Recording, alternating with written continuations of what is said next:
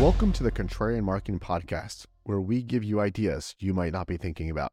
Today, we're talking about a recap of Google I/O. So, Kevin, I don't know if you took the time to watch it, but I, I watched it even while I was on calls. I had the, the Twitter stream up of Google I/O and just watching the things that were going on. They had someone doing sign language, but they didn't do closed captioning. So I would have loved the closed captioning so I could have seen what they're doing.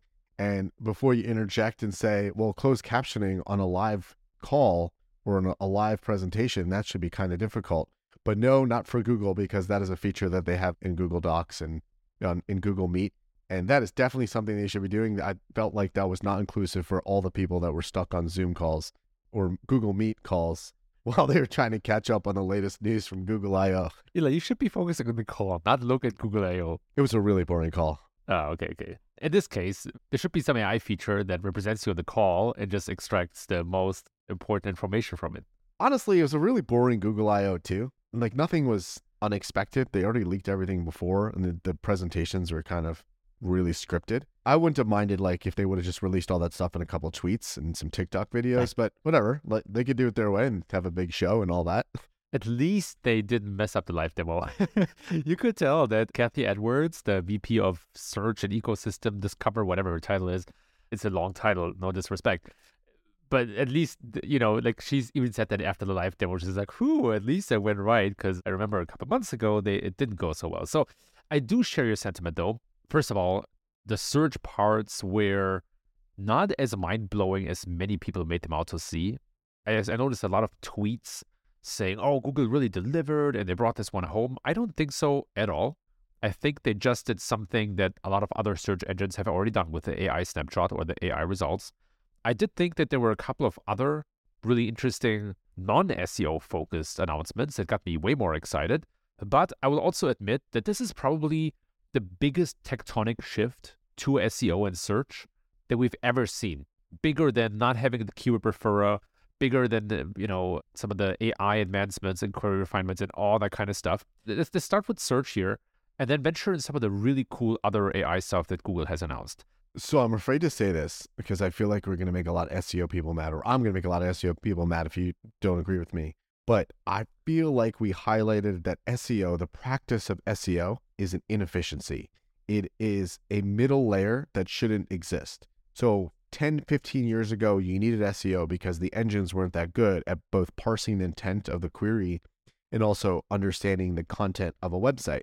But now we're in a state, even prior to Google uh, Google's AI, that they're pretty good. They had AI that understood it, machine learning that was able to understand it. You didn't really need SEO. In this new AI centric search, you really don't need it. It is complete inefficiency to have that layer of SEO, to have the necessity for a website to be doing SEO in order to translate something for a search engine. And even more than that, you almost don't need websites. We'll, we'll dig into that. It's clear that there are a lot of things that you aren't going to be really needing a website. You're not going to click away. And these are all the things that Google needs to figure out. Like, how do they continue to monetize when they blow up half their ads, you know, inventory just by having these answers at the top? But I think SEO as we know it is going to die in a couple months when they launch this thing. Here is where I disagree with you. You hear a lot of times that SEO is basically just a result of Google not delivering better results. And to a degree, that's right. But that also means that websites and brands need to do SEO to get the product attention that they deserve, right? Like a lot of this is the kind of the common founder or engineer mistake where they say, "Oh, as long as we build an amazing product, people will come." And that's but that's not enough. You need to market your product. You need to bring it out there, and you know, you know, part of that is getting the attention of people on search results. Now, I'm not talking about scammy websites or websites that that really don't have a good experience and they just benefit from the better source or like maybe the authority, maybe a government website not having better content. I'm not talking about those kind of websites, but Talking about websites that have a legitimately great product and that use SEO as a way to market themselves. And so many people have such a bad view of SEO, but all, most of the scammy stuff just doesn't work as well anymore. And so, in my mind, it's similar to advertising, where you could say, well, if I have a great product, then people should find my product just because due to word of mouth. So, advertising could also tap into the inefficiency of a product spreading. But it's not that, it's that we're big, we're distracted, we're constantly doing things, and SEO is a way to catch people in the right at the right moment. Yes, but the marginal impact to doing SEO, I think, has really changed. Like the way you and I do SEO, like we consult with companies, we help them build product led SEO and help them create things for SEO. That will never ever go away. There's a search channel, Right. and it only goes away when people stop searching. But the Right. way a lot of people do SEO, which is your website is a C plus, I'm going to get it to an A minus, and then you're going to get more traffic. Ten years ago, if you were a C plus and you moved to an A minus, you got a lot more traffic. Now I don't think websites are C pluses anymore. I think that most websites, Google can understand them. You look at the things like Google rewriting title tags, that's because they understood the page, they understood the query, and they rewrite the title tag because they did. And you know, modifying title tags wasn't going to change that much. You look at Google, we're moving things like you know, core web vitals and page speed from the rankings and whether they did or they didn't, I don't think it mattered that much to begin with because the web's pretty fast. If your website was slow, then you were already not seeing traffic. So those little things, the marginal impact SEO, I think was already dying. But now when you can't even optimize for a good chunk of the searches that are happening because they're not searches anymore, and it's not just that SEO's dying, the keyword died. Like affiliate sites are dying. All that stuff is going to go away when Google launches this thing. And again, I don't know that they're really going to do it because they're blowing up a lot of their own revenue and they're getting rid of those ads and the whole world is changing. When Bing did it, no one cared because still no one's using Bing. When Google does it, I think it's going to be massive. See, I am excited a little bit because th- this new AI world reshuffles the cards for SEOs and marketers. It's now new games, and that's where I agree and disagree with you. Right? I agree with you that the old stuff, you know, like especially like like some tech SEO and some of these like traffic light thinking, that's going away. However, there's going to be a new playing field that we haven't discovered yet, and that really excites me because I think there's a lot to learn about how to optimize for this AI world. But I do, you know, where I come full circle back to you is it's not going to be with this old school mindset. Like it's much more cross collaborative. Brand is going to matter so much more. Reviews, maybe links, referrals, and mentions. So it's definitely going to become more complex. I don't see SEO going away. I see it evolve into hopefully something else. I hope we can strip the name SEO too, because it's so loaded with old school thinking that doesn't really help anymore. Oh yeah, and you know what else is going to be interesting is that everyone always assumes that things are a given. Oh, Google's going to launch this thing; it's going to change everything. I don't think it's a given because in order for this AI to work, you need to have a lot of websites power the learning behind it. And I don't think it's a given that those websites are going to play ball and allow that to continue happening. Reddit is murmuring about having a subscription model where you can't see their content because I'm sure Reddit feeds a lot of the learning behind this. Reddit, there's so many queries where you just append the word Reddit. Now you get interesting information. Like you want to learn something about health, or you want to learn something about finance, or you want to learn something about coding. You append Reddit and you go and find some great Reddit uh, forums on these things. But if Reddit is feeding the LLMs, and Reddit now has a subscription model that blocks it. If you want to use Reddit, you pay Reddit. You want to use Quora, you pay Quora. So the learning to date will be there, but it will not be up to date if the companies that have created this content refuse to play ball and feed their knowledge into it. And you know, this week Barry Diller from IAC, which owns Daily Beast and a number of other sites, they were also saying that they're not really interested in feeding the LLM. What's the upside for them? So let's see what happens. I think it'll be very interesting. So maybe you can learn some very static things like historical things like you know give me an essay in the voice of napoleon which is cool but can you really analyze the last meeting of the fed if none of the websites that would create that content are willing to feed it to llm ai becomes a little bit less useful so It is the first time where Google gets at least again we've only seen mock-ups, we've only seen the trailers and the like we haven't even seen this in a real world yet. We've seen Bard, which disappointed you and I. There's a long episode that we'll link to in the show notes where we explore Bard and we you know it does it's not that good. But I do agree that it's the first time in a long time where a lot of publishers might be thinking, what do I gain from still being indexed in Google if Google answers so many questions themselves? And I think Google knows that, and they have to pretty soon, hopefully, present a concept for how they're still going to share revenue and feed the web ecosystem. So it, yeah, a lot to be seen. I mean, but there was a couple of other super interesting things at Google I/O that I feel like as SEOs especially were missing. I'm going to charge ahead and mention one that really excited me, and that's Google Cloud. So shortly after the search presentation part of the keynote from Cathy Edwards, the head of Google Cloud presented a super exciting concept where you can use PaLM 2, one of the LLMs behind Google AI search results, and train it on your website with just a few clicks. And that hasn't gotten any attention at all, but it is such a game changer. As a website, don't forget, not only Google is the beneficiary of AI here, but we as websites or as brands can train these models and fine tune them on our web content as well and develop assistants or develop tools or develop better customer service, right? There's all these improvements then come from fine tuning models based on your content. Same with the new email feature, Help Me Write, that basically writes emails for you. Hopefully, it's being trained on all your other emails. And that is such a game changer because now you have these fine tuned models that you can use for all sorts of purposes. What else have you found to be super exciting that's non search related? I actually found more of this to be exciting because I'm a total fanboy when it comes to Google stuff. And I'm actually going to get access to the new search experience before you because I'm a fanboy. I pay for Google's One, they call it, which is I'm buying essentially buying more space in my Gmail and my Drive. I pay $100 a year for two terabytes and I get to share with family members. And that makes me a Google One member and I get their VPN for free and all that. But they just sent an email yesterday saying be- I get ahead on the wait list because I pay them. So that's cute. Thank you, Google. So I found more things interesting. They launched a Pixel Fold, which is essentially a tablet that folds in half and that becomes a phone, but it's really expensive. It's $1,800. So that's tough. Right? You can get an iPad for $500 and you get another, you can get an iPhone, right? But you really need them both in one. We'll see. Google's pushing it very hard.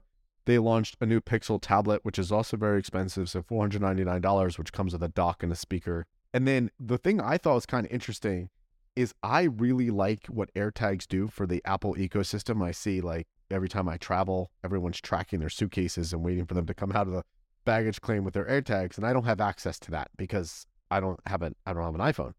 I have a Tile, and Tile's like Tile's been around before AirTags, it's a much weaker version. So Tile is the same as Apple's AirTag, but it can only use people that have the Tile app.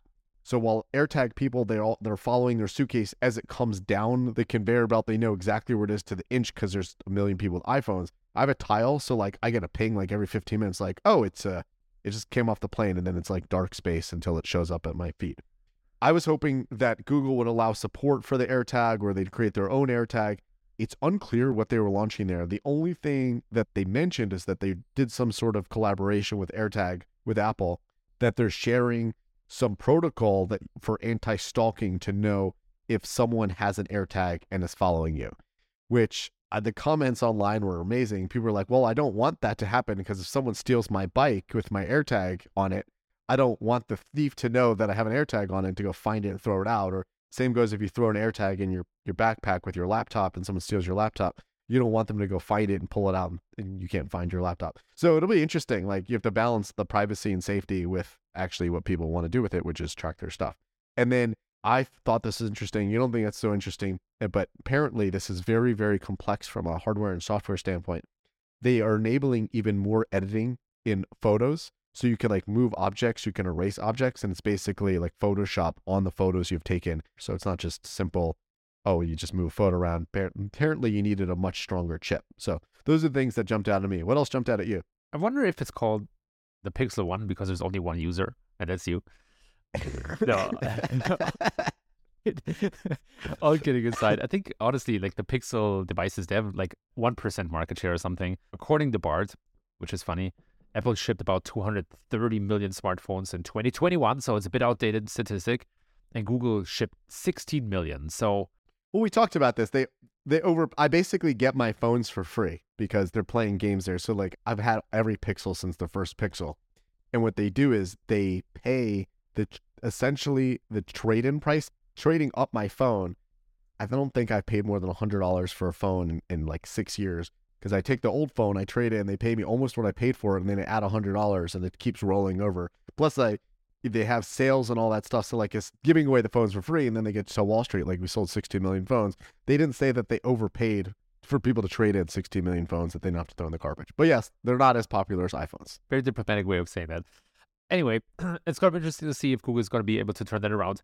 The photo cropping thing and the maps feature, it's kind of quality of life in my mind, but it's not a step change what I found really super exciting, and that's kind of the user in me, not the SEO or the marketer, but as a user, the Google Workspace integration with search results, especially AI search results, is massive.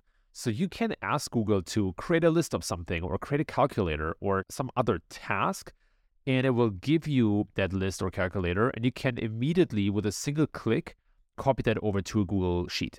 And I think this deeper integration between Google's products is a lot of provides a lot of utility, a lot of super useful cases. So as a non-SEO, non-marketer, it's just like allowing me to work faster and, and these productivity updates, those are really big in my mind. And it's another thing that nobody's talking about. And I wonder what else can you do here? You know, can it be, oh, summarize this YouTube video for me and copy paste it to Google Sheets or to an email or all these exciting, interesting improvements. One of the innovations in my mind that Apple, for example, has shipped recently. I know you're not the biggest Apple fan, so to say the least. You can copy something on your smartphone and then paste it on your laptop, on your MacBook, better said. And it's these little integrations that just go to show how smoothly integrated the Apple ecosystem is. And I feel like Google has started to ship something to its strength, and that's the Google Workspace Suite in combination with search and hopefully email. So that was one of my highlights. Yeah. And then the last one I think we should wrap up with is they launched this thing called Music LM, which again I got early access to thanks to paying Google for their Google One. It is a AI music tool, and I posted a video on LinkedIn, which we'll link on the show notes. Very not impressed. So it gives you prompts. The AI thing is called AI Test Kitchen. So it's a cute name that they have on Google. But what they do is with this music thing is you give it prompts like play soft jazz music or I told it to play club music with a deep bass and it's not good. Like the music's not good.